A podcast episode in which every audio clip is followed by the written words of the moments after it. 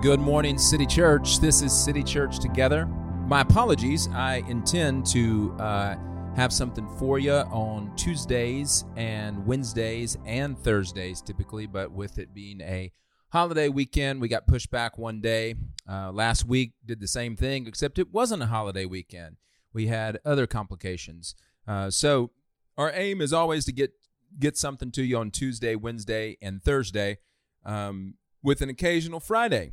Uh, so if you are if you were looking yesterday for a podcast um, that followed from our sermon on gender this past Sunday, then you have found it today at long last. Um, if you have not yet listened to uh, the sermon on 1 Corinthians 11 from Sunday, you are going to want to do that before you listen to these podcasts because they will probably make a lot more sense.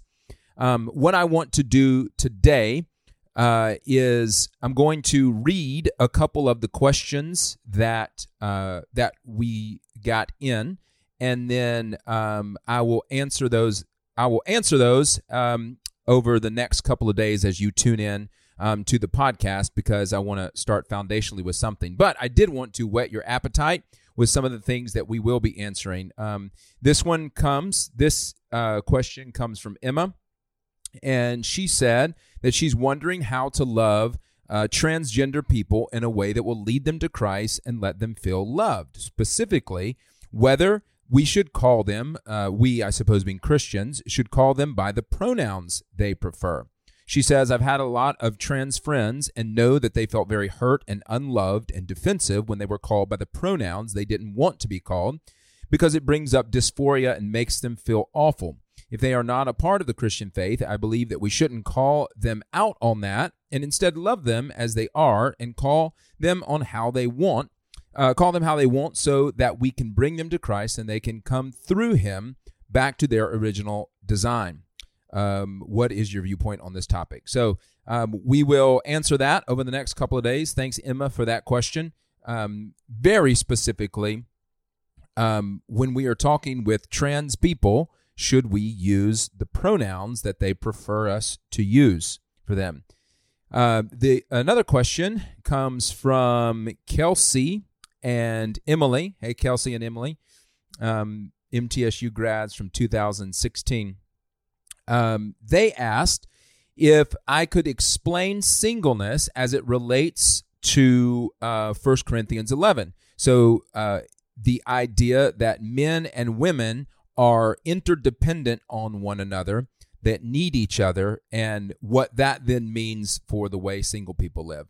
So those are those are two questions um, that i hope to answer. But before i get to those uh, what i want to do today is i want to do what i promised and go back through some of the particulars of the text that i covered to talk about um, to talk about in particular what um, some of these really, really strange phrases and ideas might mean. Um, I said this um, two or three times during the sermon on Sunday that this is one of the most difficult passages to interpret. And even depending on what version of the scripture you have, you may have some different renderings or representations of Greek words. So I did seek uh, the original Greek in a lot of this to try to understand what was there.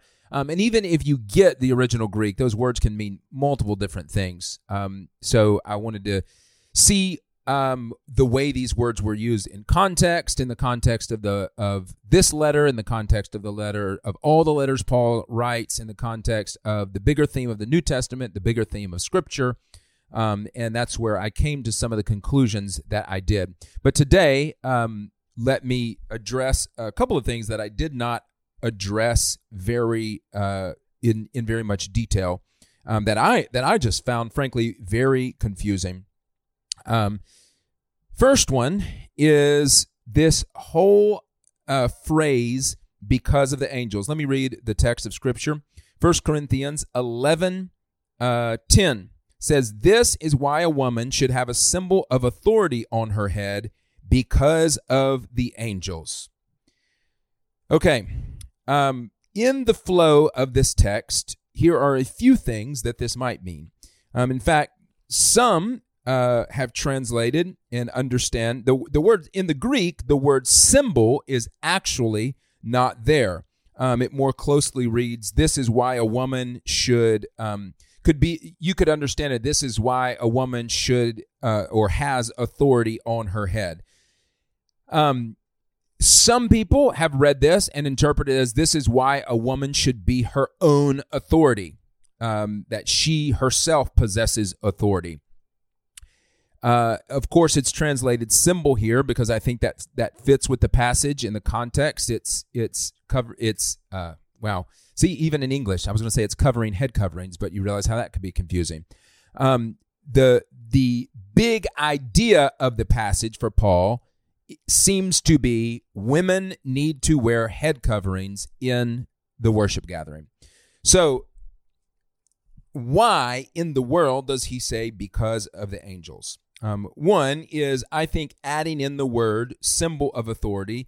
I do think that helps us get closer to the original meaning of the text. I think that's what Paul was talking about. This is why a head covering is a symbol of authority on a woman's head in the worship gathering.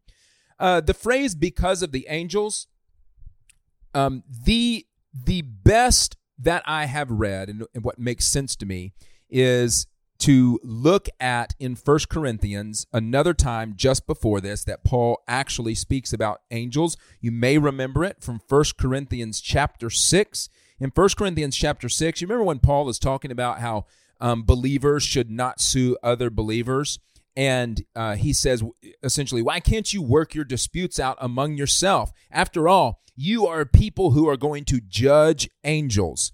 So Paul's argument in First Corinthians 6 is Look at the big picture of who you are and where you're headed. Um, the idea of judging angels is is more about ruling over angels um, and less about like pointing out which angels are good and which angels are bad. It's it's you are going to rule with Christ. You are rulers who have discernment and wisdom enough that you can rule even these heavenly beings eventually. So you ought to, with God's Holy Spirit now, be able to settle disputes. I think there is a hint of that that's going on in 1 Corinthians 11. In other words, in other words, Paul's saying, "Get it together, church." In your worship gathering, don't be so much like the world who has done away with these gender roles um, by uh, essentially women exposing themselves and their hair in the midst of these worship gatherings or in the midst of these pagan worship gatherings. Now you're doing the same thing. Come on, church. Get it together. Don't you think we can act in a proper way as we gather for worship? So, of course, women should wear a symbol of authority over their head because of the angels. Like, remember what I said? Uh, remember what I said? Uh, obviously, Paul wouldn't say back in chapter six, but we know it as chapter six.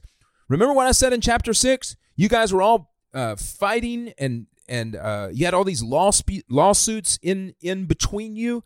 Don't you realize you should be able to settle your own disputes? Same thing here. Don't you realize women should have, wear a head covering? Women shouldn't come into church uh, with their head exposed. That undoes the natural order of things. It's it's going to be a temptation to cave into these external understandings of gender roles outside of the church. So think about the angels. There are other things that fit. I am I am about as sure of that as I am sure whether it's going to rain in the next two days. You know, it's just like uh, it's it's kind of a best guess, and I think it it fits with the text. Um, it could just be a reference to realize how holy your worship gatherings are. Um, angels are watching you, like spiritual beings are participating in this worship gathering. Um, I, I, think that's a fair idea. Um, there's also if you if you read that text as uh, if you read that particular text uh, in the interpretation that I mentioned before, where uh, women are their own authority. Um, possibly it could be talking about angels as messengers, like, hey, women pray and prophesy too. They are messengers just like the angels. Um, and the angels are sort of their own authority. Um, so and so women are their own authority. That's another understanding of that. But I think it is best understood by looking at the way Paul talked about angels in 1 Corinthians 6 which is sort of a come on, get it together. Um, you ought to know what is proper within the church because you're going to be judging angels. Okay, so that's the angels one. I think the second weirdest one and most uh, hard to explain here is um, at the end when Paul writes about um, haircuts. This is what he says starting in verse 13 Judge for yourselves. Is it proper for a woman to pray to God with her head uncovered? Does not even nature itself teach you that if a man has long hair, is a disgrace to him, but that if a woman has long hair, it is her glory? For hair, her hair is given to her as a covering. If anyone wants to argue about this, we have no other custom, nor do the churches of God. So, um, the idea seems to be here from verse 14 that if we look at the natural order of things, that Paul says, does not nature itself teach you that if a man has long hair, it's a disgrace, but if the if a woman has long hair, it is her glory. Um, here is my take on this. I do not think this passage in any way has an application uh, in the 21st century that says uh, women should wear head coverings when we gather in church when they pray and prophesy. Neither do I think this has an application that see men should always have short hair and women should always have long hair. I think the point that Paul is making is an observation about the way things are. Now, I I I, I did a brief like Google search, clicked on a few articles, tried to figure out you know if there was any kind of consensus on you know did have women historically in every culture had long hair and men historically had shorter hair than women. Um, and it seems to be in general that in many many cultures um, uh, through time that though men have had long hair that women's hair has typically been longer. I'm not banking on that. I'm just trying to make some kind of sense of what Paul is saying. Um, there is argument about nature here. Is it referring to the natural order, as in what God created and intended to be, or is this referring rather to uh, what Paul observes people doing in his time? Um, I definitely think it's what he observes people doing in his time, um, but I also think it probably has something to do with just men and women in general, which is what we have to talk about when we talk about gender roles. Um, so I think what Paul is saying here is look, don't you see that women typically have long hair, men typically have short hair, and you don't look at the men with you don't look at the men with short hair and think, "Oh my gosh, what are you doing?" But we do look at the women and we say she seems to have with short hair and say she seems to have lost something or there seems to be something missing. Therefore, um, therefore, women who have long hair um, by, by the way, my wife has had both periods of short hair and long hair. I happen to prefer the long hair, but um, I, you know, she was not shunned when she had short hair. You know, it wasn't it wasn't a theological issue for either of us. So I think Paul is making a general kind of observation, and his point being, look, even naturally, God wants, um, God Himself has sort of covered women's heads in their glory. And so we should add to that by saying, yeah, a woman should definitely have her head covered. Um, and I spoke a little bit about why that was at this time.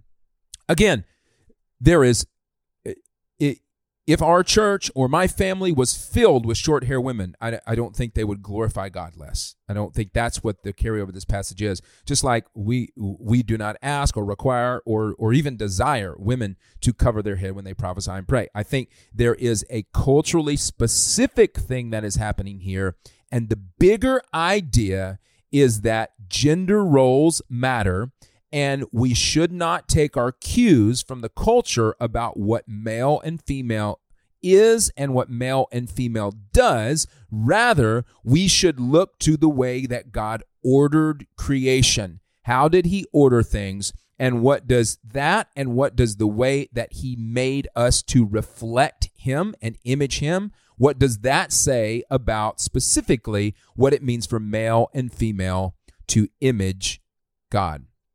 Um, I did want to give you those um, so that you wouldn't have to wonder for the rest of your life, at least what I thought about them. Um, there's some great reading and some good scholars who would say differently about those things. Um, and ultimately, I think the bigger deal here is to get to the heart of the, the passage. Now, the questions that leaves us with that we will leave for tomorrow and then answer some of these um, other questions that were sent in is what exactly is the gender role of a male? What is a man supposed to do? What exactly is the gender role of a woman? What is a woman supposed to do? What cues from creation are we actually supposed to take from that? And how does that work into um, loving people uh, who are trans? Or how does that work into, um, like our other question, singleness? So, hope to pick that up with you tomorrow. In the meantime, in the meantime, um, let's meditate today for just a minute on uh, the setup for uh, two verses that are the setup um, for his address in 1 Corinthians 11, which is uh, 1 Corinthians 10, uh, verse 31. So whether you eat or drink or whatever you do, do everything for the glory of God. And then in verse 1, of chapter 11 Imitate me as I also imitate Christ. Do everything, whether you eat or drink or whatever you do, do everything to the glory of God. And I want to live a life imitating Christ so that I live a life worthy of others' imitation of Christ through me and in me. Let's be silent together and we'll pray that for our day today.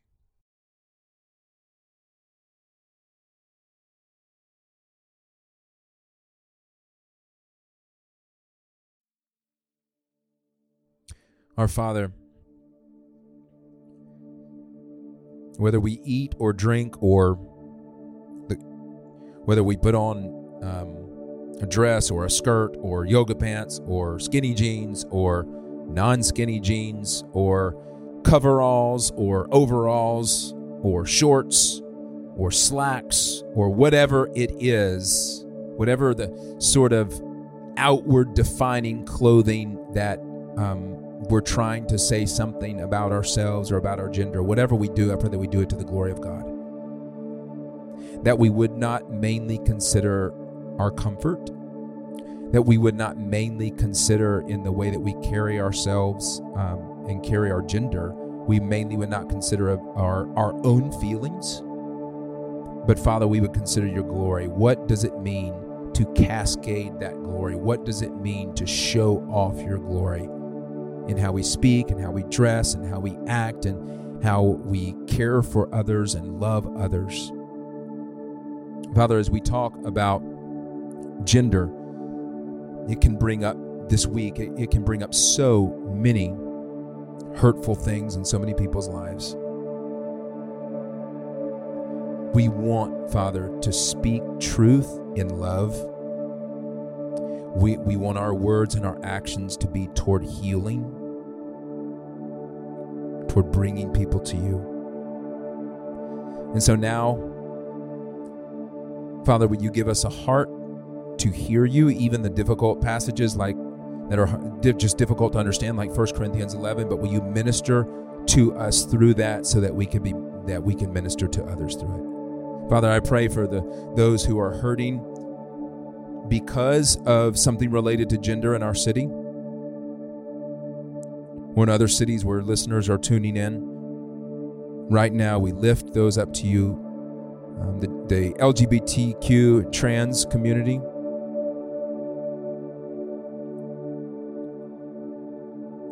People who have abused gender roles, men who have taken their strength to take advantage of a woman instead of lift her up, call her up, and sacrifice for her. Father, bring ministry to those people by your Holy Spirit. And give us wisdom as we move forward in how to love our neighbor. In the name of the Father, and the Son, and the Spirit. Amen. City Church, go and multiply the gospel.